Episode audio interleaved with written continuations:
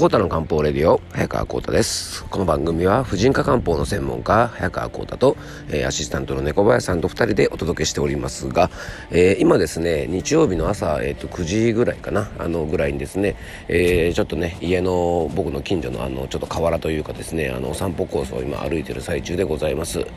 あの今日はですね慢性病の病気をね治していくために大切なこととはということをねちょっとお話ししていきたいんですがあのまだね朝9時ということで、ね、猫林さんはまだ寝ておりますのでね、えー、ちょっと今日はお休みとなっております。はい。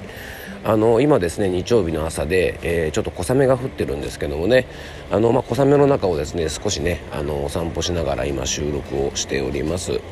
あの今日はですねいつもだいたい7時ぐらいにはねあの休みの日の目が覚めるんですがもう9時ぐらいまでですね爆睡をしてしまいましてね今ちょうどあの寝起きの声なんでねあのいつもよりですねちょっとあの凍ってるようなね曇ってるような声をしてるかもしれませんがあのご容赦ください。はい。で今朝はですねえっとそうですねあの本当爆睡でまあ多分少しねあの疲れが溜まってたのかもしれませんね。あの本当に9時ぐらいまでですねあの爆睡してまあ夢はねちょっと見たんですよ。あの覚えてるんですけどもあのなんかね大学のキャンパスで子猫を拾うね白い子猫をね拾うあの夢を見たんですね。あとまあちょっとお話できない部分もあったりするんですけどね。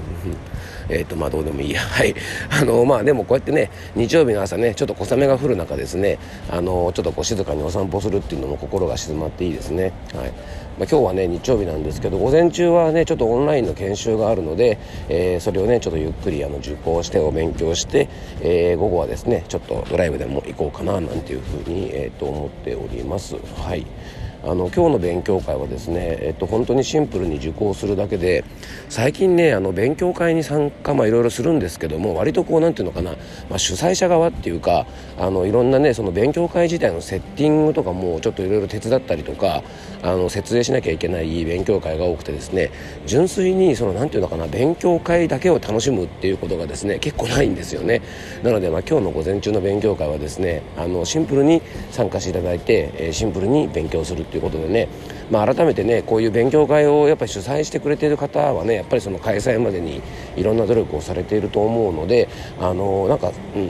なんだかな一参加者としてね参加する場合本当にあの設営してくれる方にねあの感謝だななんてことをですね今朝ちょっとふと思っていたりしております。はいえー、ということでね、あのー、皆様ね、どんな日曜日お過ごしでしょうか。まあ、もう今日はね、えっと、オンエアしてるのは月曜日ですね。はい。えー、ということで、ちょっと話がどちらかってきたので、本題に入りたいと思います。えー、コータの漢方レディオ、今日もよろしくお願いします。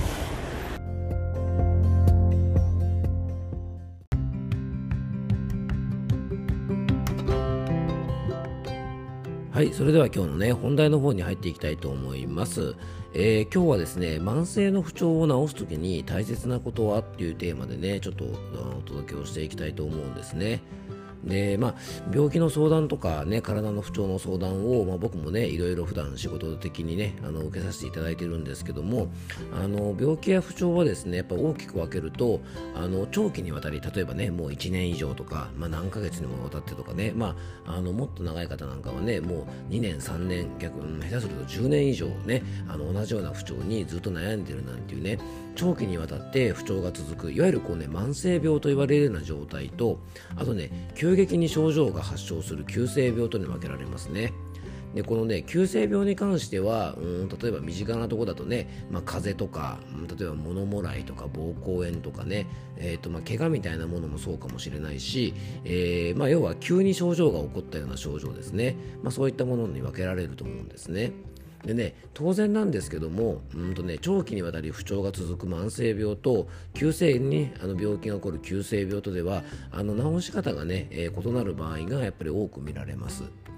で例外はもちろんあるんですがね例えば風邪のような急性の病気というのはですね急に悪くなりますが、えー、反対にですね治る時も割とねこう早く治るんですね。で普通の例えば風邪で言えばですね普通の風邪だと長くてもですね1週間程度でやっぱり完治する場合がねあのやっぱり多いと思います。でね風邪の場合で1週間経っても風邪自体が治らない症状が続く場合は、えー、体がねかなり弱っていてウイルスを退治しきれないような状態かあとはですね風邪をきっかけに副鼻腔炎とか気管支炎とか肺炎とかね全く今度ねまた別の病気を、まあ、風邪がきっかけで、えー、なってしまったっていう場合ですねあのそういうかそういうわけで逆にねあの風邪だけを1年間引き続ける方ってねあのほとんどいらっしゃらないと思うんですね。でも、まあ、病気の種類にもよるんですが例えば月経痛とかね、えー、頭痛とかアトピーとか慢性副鼻腔炎とか、まあ、気管支喘息とかねあと冷え性とか肩こりとか腰痛とか、まあ、あと、えっと、数値以上で言えばね糖尿病とか高血圧みたいな症状ですね、まあ、こういうものっていうのは慢性的にですね長期で続くことが多い病気なんですね。でこういうね慢性的な病気というのはあの完治するまでにはやっぱりあの急性の病気と違って結構時間がかかる場合が多いんですね。じゃあそれはなぜかということなんですね。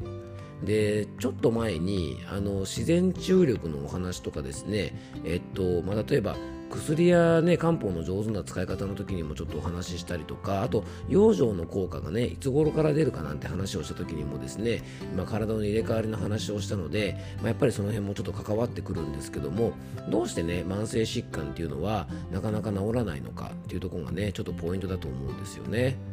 でねあの月経痛でも頭痛でもアトピーでもそうなんですが、えっとね、薬とか治療に関して言えば、えー、そのね、えっと、疾患がある場所の薬だけ使ったりとか疾患に対応する養生だけをしてもですねなかなかあの完治しない、えー、治りきらないってことが結構多いんですね。でこういうことって多くの方がね結構経験されてるんじゃないかなと思います。で漢方薬でもですね急性病の場合はその症状に合った薬だけを使えば結構早めに治るんですねだから風邪ひいた時にはねとりあえず風邪の症状を改善するような、えー、漢方薬をね使えばあのすぐ治るし急性の頭痛とかですねそういうものであれば、えー、そういったお薬を使えばあのその症状自体はねあの治って、まあ、早めにねあの症状が楽になったりするんですよね。でも、まあ、病院の治療でもねある意味そういうことが言えるかもしれませんが、あの、結構慢性的な病気の場合っていうのはその診療科目の薬だけではね結構治らない場合があるんですね。当然ねあの診療科目のね直接関係がある生活習慣の改善とか生活環境の改善とかはもちろん必要なんですけども僕らがね実は結構多いのが漢方相談をしてるとですね例えば皮膚トラブルのご相談なのに胃腸を整えるものを出したりとかねあと婦人科トラブルなのに慢性的な場合はですね婦人科の漢方薬ではなくて、まあ、体全体を整えるお薬なんかも結構一緒に使うことが多いんですが実はですねそういったあの疾患とか症状を改善するお薬だけでなく体を整えたりするお薬を使うことが非常に多いっていうのは、まあ、ちゃんと理由があるんですね。実はですねなぜそういうねあの慢性疾患を治す時に患部の症状だけに対応したようなお薬だけでなく、まあ、違うものをね使ったりとかあとあの養生法なんかに関しても直接的にその患部に関係しないようなね養生法をちょっとちゃんとお話しすることがあります。例えば、えー、皮膚病を治す時はまず食用生が大事ですよっていうお話をしたりとかね、まあ、そういうことにもつながるんですがじゃあなんでねそういうものが大事かというとですね実はそういうものをねあのちゃんと使ったりとかそういう養生をしないとですね慢性病を治せない、ね、その体の立て直しができないからなんですね。でね、どんな不調を治すにも生活養生が非常に大切な理由もそうなんですが要はね慢性病を治せる体にしないとですねいけないわけなんですね。要は1年も2年も慢性的な病気が治せないっていうのはやっぱ体に治す力が低下してるからなんですね。なので例えばね、うん、と婦人科のね不調の時に胃腸を立て直すねお薬を使ったりするのも胃腸を立て直してちゃんと体を元気にしなければ婦人科疾患を治せる体が、まあ、この方は作れないかなって時は、まあ、そういうものをですね結構使ったりするんですね。はいだからね治せない体の原因となっている体の弱い場所をやっぱり補ってあげるってことが必要なんですね。だから本来であればね婦人科なら婦人科の薬ね耳鼻科なら耳鼻科の薬皮膚科なら皮膚科のお薬だけで治るはずのものが治らないということはですねそれは慢性病を治せない体だからなんですね。なので、えー、不調の時こそですねやっぱり生活を見直していただきたいと思いますしもし皆さんの中でね慢性的な不調がなかなか治らないよという方はですねそこの幹部だけの薬を使っていてもなかなか治らないしそこの幹部に対応したような養生だけをしてもなかなか治せないのでどうすれば慢性疾患を治せる体になるのかっていうことをですねちょっと考えてアプローチをしていくと、まあ、きっとね治せる体に、え近づくんじゃないかなと思います。えー、今日はですね、えー、慢性の不調を治す時に、えー、僕が大切に思っていることについて、えちょっとお話をさせていただきました。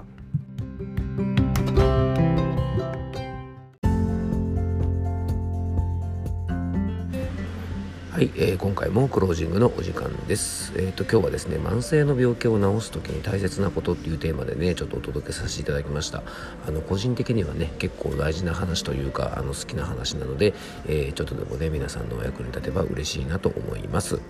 今ですね、えーと、車のディーラーさんに来ていましてちょうどねちょっと車のあの点検があってねあのディーラーさんに来ててちょっと待ってる最中なんですけどもあのオープニングトークでね今日はあの午前中にあのオンラインの研修があるなんて話をしたんですがあのやらかしてしまいましてえっ、ー、とですねあのオンライン研修の Zoom のね ID とかあのパスワードがですね書いてある、えー、紙をですね紛失してしまいましてあのメールとかね LINE で案内が来てるかなと思ったらですねどうやらそれも来てなくくてですね あの当日あの Zoom に入るですね今朝あの ID とか分かんなくなってですねちょっとメーカーさんに連絡したんですが、まあ、日曜日でちょっと連絡が取れないということでねあの、まあ、同じ勉強会に参加する友達も誰かいるのかもしれませんがあの、ね、片っ端から連絡するわけにもいかないということでね、えっとまあ、後日あの録画したものが配信されると思うので、まあ、今日はねあの、まあ、研修会も休んでのんびりしなさいというねサインだサインかなというふうに思いましたので、えー、今日はですねちょっと一日のんびりえー、過ごしたいなと思っている、えー、日曜日の午後でございます。えー、今日も聞いていただきありがとうございます。どうぞ素敵な一日をお過ごしください。漢方専科サータ薬房の早川浩太でした。ではまた明日。